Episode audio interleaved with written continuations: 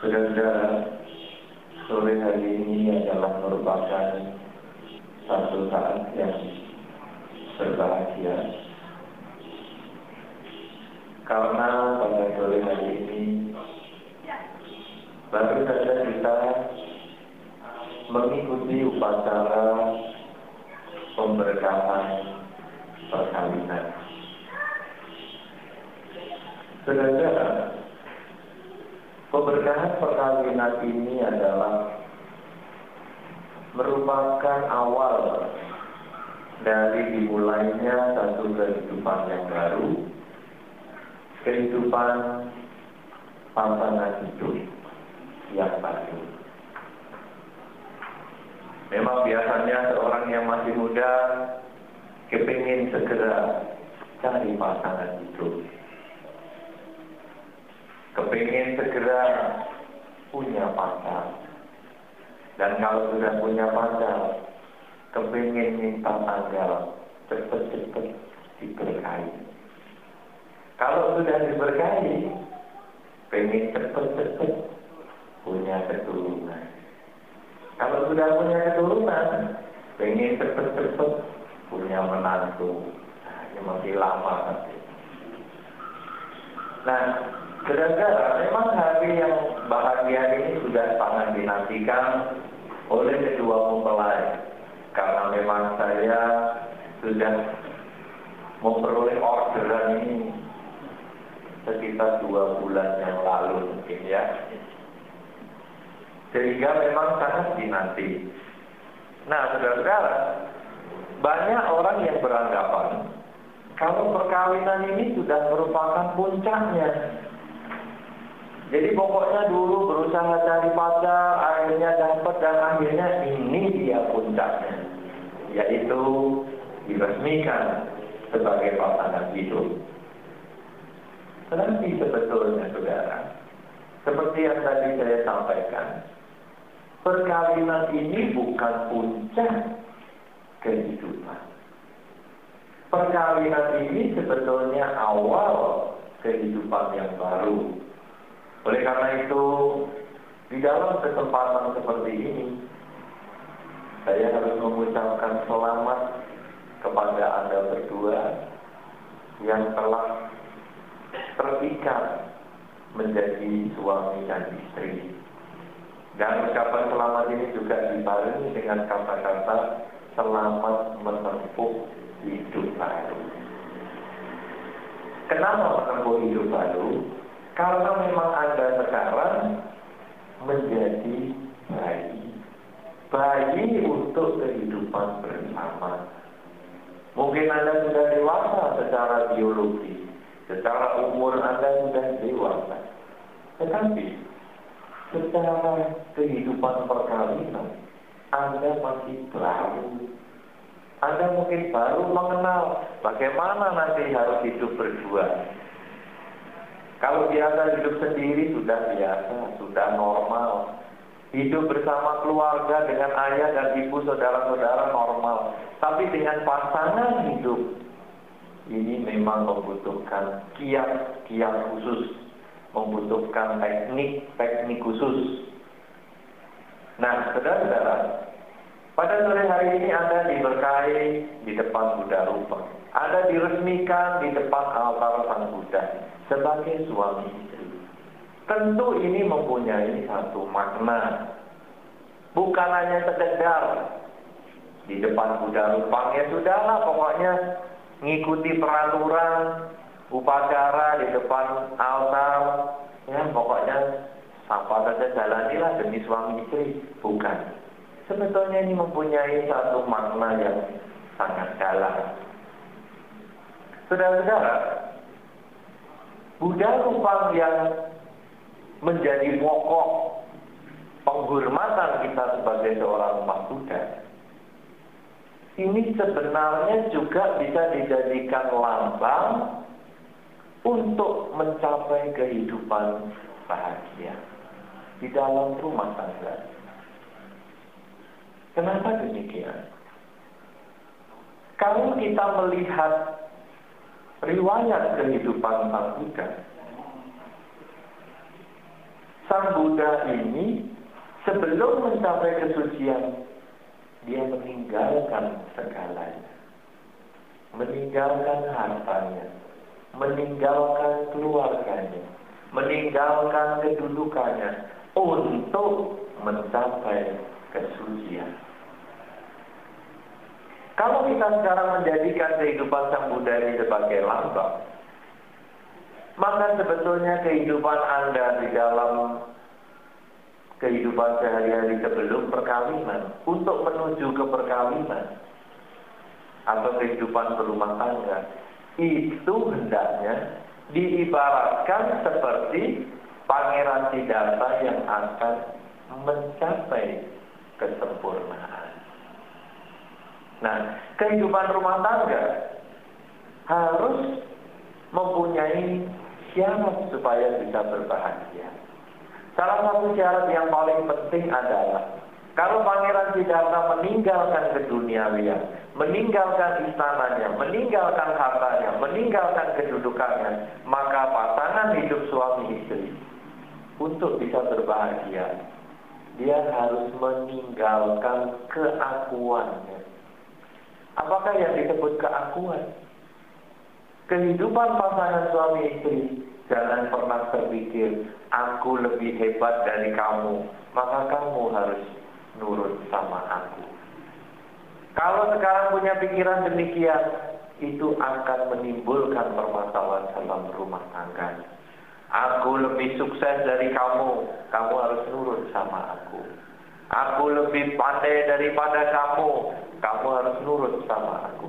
Selama pasangan hidup punya pikiran seperti itu, rumah tangga tidak akan bahagia. Seperti Pangeran Siddhartha yang kalau melekat pada hartanya, melekat pada kekuasaannya, melekat pada kedudukannya, maka dia tidak akan pernah mencapai kesucian. Demikian pula seorang berumah tangga. Kalau dia masih melekat dengan keakuannya, melekat dengan pangkatnya, melekat dengan kedudukannya, dia tidak akan bisa menghargai pasangannya. Kenapa? Karena dia selalu merasa lebih hebat. Saya lebih pintar, maka kamu harus nurut sama aku. Saya yang cari duit, maka kamu harus nurut sama aku. Aku kan dulu yang meminta kamu, berarti kan kamu harus nurut aku. Nah, padahal ini semua apa? Ini semua hanyalah merupakan persyaratan. Apa sih artinya sekolah yang tinggi? Toh itu juga hanya persyaratan hidup bermasyarakat. Apakah artinya punya kekayaan yang hebat? Toh itu semua juga hanya persyaratan. Tetapi yang paling penting kehidupan suami istri adalah mau memberikan keakuannya, mau memberikan perhatiannya, mau memberikan kasih sayangnya. Itu yang paling penting. Oleh karena itu seperti Pangeran Siddhartha ketika meninggalkan keduniawian dengan penuh kasih sayang ingin menolong semua makhluk, maka sesungguhnya suami istri meninggalkan segalanya, segala yang menjadi atribut apakah kekayaan, kepandaian dan sebagainya untuk mengasihi pasangan hidupnya. Ini adalah syarat yang pertama Apabila rumah tangga Anda bahagia, ingin bahagia, jangan pernah terpikir, aku ini yang lebih hebat daripada kamu. Jangan pernah berpikir. Karena itu awal percecokan dalam rumah tangga. Nah, yang kedua, saudara-saudara, Anda diberkahi di depan Buddha Rupa. Tadi Diawali dengan orang tua menyalakan lilin. Apa sebetulnya ini? Menyalakan lilin itu artinya memberikan pengetahuan, memberikan kebijaksanaan. Seperti lilin yang dipasang, kalau lampunya mati, maka kita tidak akan pernah gelisah karena masih ada secercah cahaya yang akan membuat kita tenang. Demikian pula kehidupan suami istri. Hendaknya memiliki kebijaksanaan, memiliki pengetahuan tentang kelebihan dan kekurangan pasangan itu. Karena itu tadi lilinnya dipasang kiri dan kanan. sebagai lambang kelebihan dan kekurangan pasangan kita. Jangan kalau pacaran biasanya hanya lihat kan kelebihannya. Wah, kamu ini yang paling ayu tak jagat, kamu ini yang paling ganteng tak dunia, wah kamu ini yang paling wangi di antara segala manusia. Pokoknya ya selalu yang bagus-bagus. Tapi nanti kalau hidupnya sudah berpasangan agak lama, nanti ketemunya yang jelek-jelek. Ah, kamu ini kok ternyata sekarang jadi jelek ya mukamu. Kamu sekarang kok jadi baunya buatin. Nah, jadi kita hanya melihat kekurangannya. Apalagi nanti makin berusia lanjut, nanti lalu terpikir loh, Aku dulu waktu mengawini kamu tuh kamu masih kenceng sehat kok sekarang kendor semua. Nah, kenapa demikian? Karena kita tidak mau menerima pasangan kita punya kekurangan. Nah, tetapi pasangan kita harus suruh menerima kekurangan kita. Jadi kalau pasangan kita protes, kamu kok sekarang tambah tua? Iya dong, umur bertambah. Kamu kok sekarang dagingnya tambah tebel? Iya dong, samsam sekarang mahal. Nah, Nah, jadi kalau kita yang bertambah gemuk, kita yang bertambah tua, pasangan kita suruh memaklumi. Tapi kalau pasangan kita yang tambah tua, perutnya dilus-lus kok tambah gendut, nah kita protes. Ini kesalahan. Ini akan menimbulkan permasalahan. Kenapa demikian? Karena kita harus melihat semua itu ada kurang lebihnya. Memang kalau dalam pacaran semua itu selalu kelihatan yang baik-baik ya itu normal di mana-mana begitu emang itu iming-imingnya kalau sudah pacaran kelihatan yang jelek-jelek hari ini tak kawin ya tapi memang yang jelek-jelek disembunyiin itu normal ya makanya kalau datang pacarnya wah pakaian yang jelek pun jadi dibikin rapi bau badan yang belum mandi pun dikasih semprot minyak wangi ya itu normal karena apa? karena memang masih pacaran tetapi kalau sudah pasangan hidup 24 jam kumpul jelek baik ini kelihatan. Bau badan yang belum mandi kelihatan. Muka bangun tidur yang kumus-kumus kelihatan. Kita tidak bisa menyembunyikan. Tetapi lihatlah itu sebagai kelebihan dan kekurangan pasangan kita. Kalau kita hanya selalu melihat kelebihannya akan muncul penderitaan. Kenapa kamu nggak seperti dulu? Tapi kalau kita hanya melihat kekurangannya, atau kita hanya melihat kelebihannya dia terus, wah itu saya rasa jarang sekali. Karena itu seperti lilin yang dipasang kiri dan kanan. Lihatlah pasangan kita punya kelebihan dan kekurangan sama dengan kita. Kenapa? Karena hidup itu adalah perubahan. Lilin yang dipasang nanti akan habis. Demikian pula kehidupan. Hanya ditentukan oleh waktu, sekarang mungkin langsing, 5-6 tahun lagi mungkin sudah tidak seperti langsing ini. Ini hanya waktu aja. Sekarang dipuji-puji, sebentar lagi dicela, itu sudah hanya permainan waktu. Nah, oleh karena itu saudara-saudara, pasangan hidup yang pertama tadi adalah meninggalkan, meninggalkan atribut-atribut yang sukses lah, yang pandai lah, yang segala macam. Yang kedua adalah melihat pasangan hidup punya kelebihan dan kekurangan. Kemudian yang ketiga, saudara, kalau tadi Anda berdua menggunakan dupa, apakah maknanya? Bahwa dupa itu dipilih yang harum baunya. Dengan jumlah tiga. Artinya bahwa saya kalau ingin hidup bahagia dengan pasangan hidup saya, cobalah saya berkata-kata yang baik, yang harum. Cobalah saya bersikap dan berperilaku yang harum. Cobalah saya berpikir yang harum. Harum di sini artinya membahagiakan. Ya, kalau tadi kita sebesar kadang-kadang ada bau kotoran anjing ke mana-mana, saya juga cari-cari tadi kok bau-bau kotoran anjing. Tapi begitu ada bau dupa, nah, kotoran anjing hilang baunya. Ada tadi bau kotoran anjing? Bau enggak? Hah? Tidak bau. Wah, kalau Anda duduk di sini bau.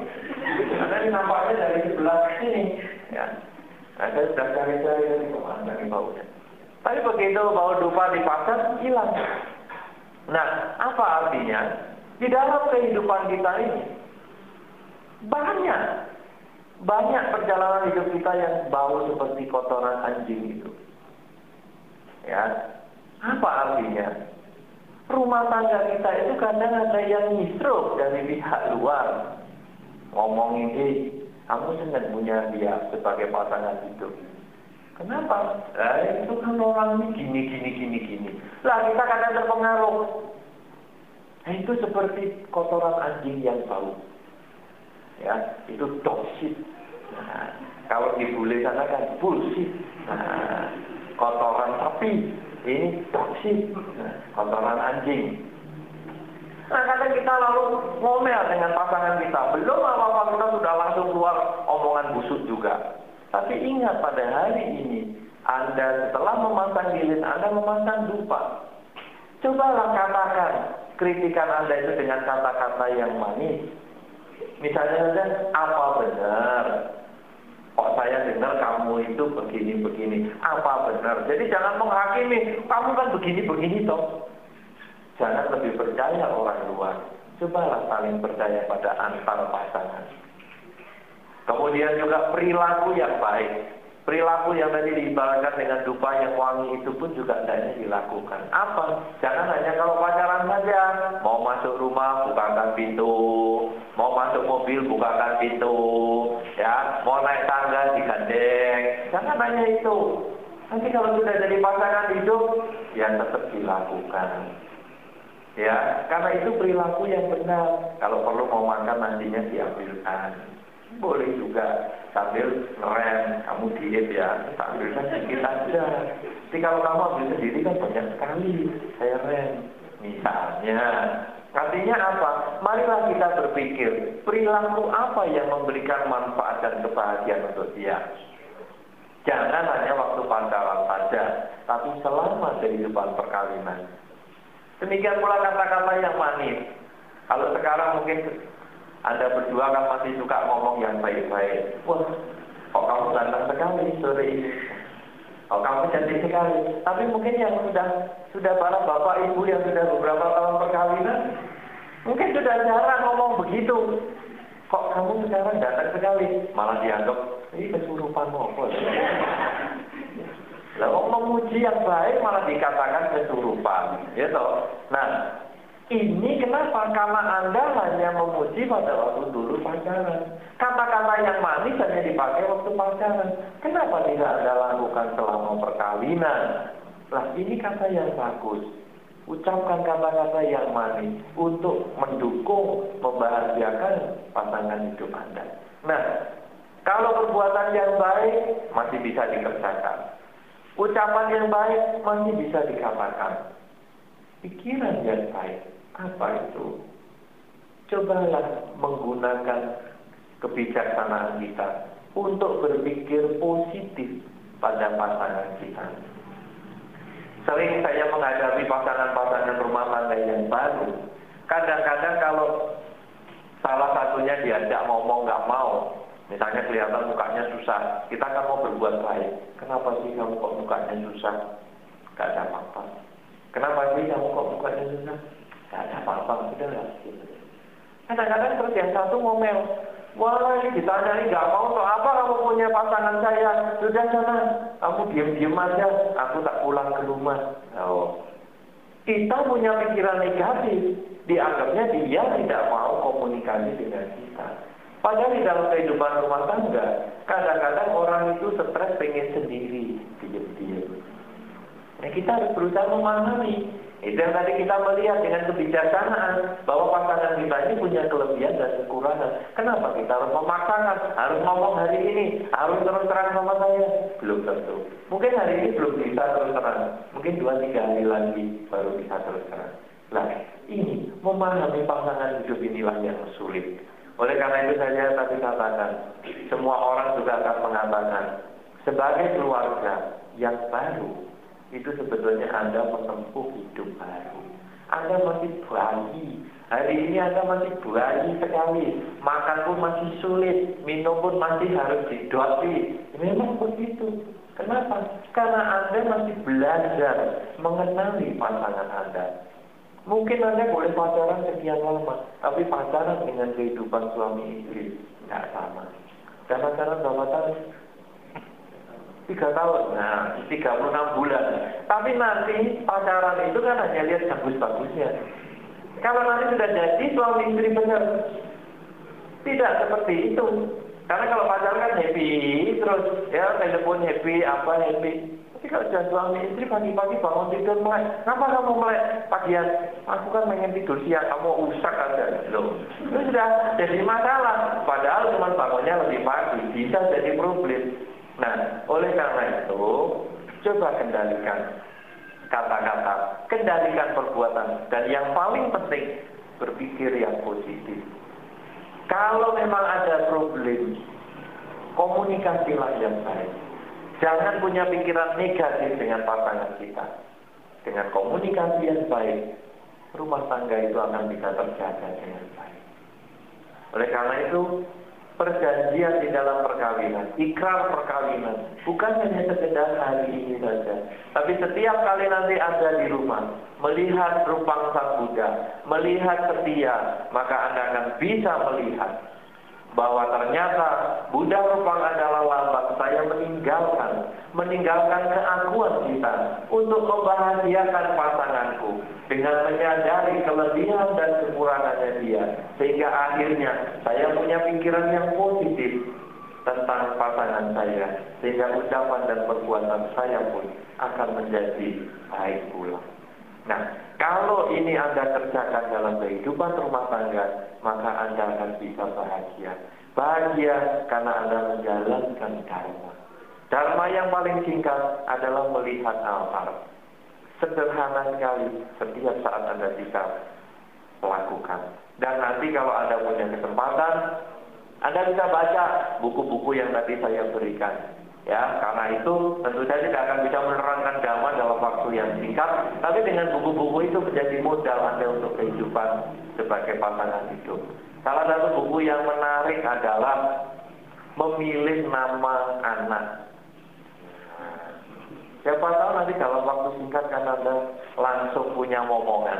Nah, daripada Anda susah-susah nyari saya ya toh, pasti namanya siapa? Langsung sudah saya kasih. Anda tinggal pilih nanti namanya apa ini. Nah, ya tahu? Sudah ada nama, ada dongengnya anak. Nanti kalau anak minta didongengi apa? Sudah saya kasih semua.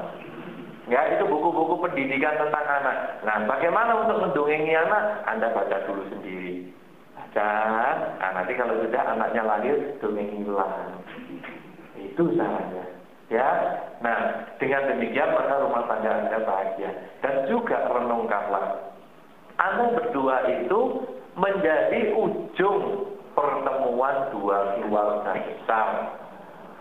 Karena itu sukanya Anda, kebahagiaan Anda menjadi kebahagiaan kedua keluarga besar.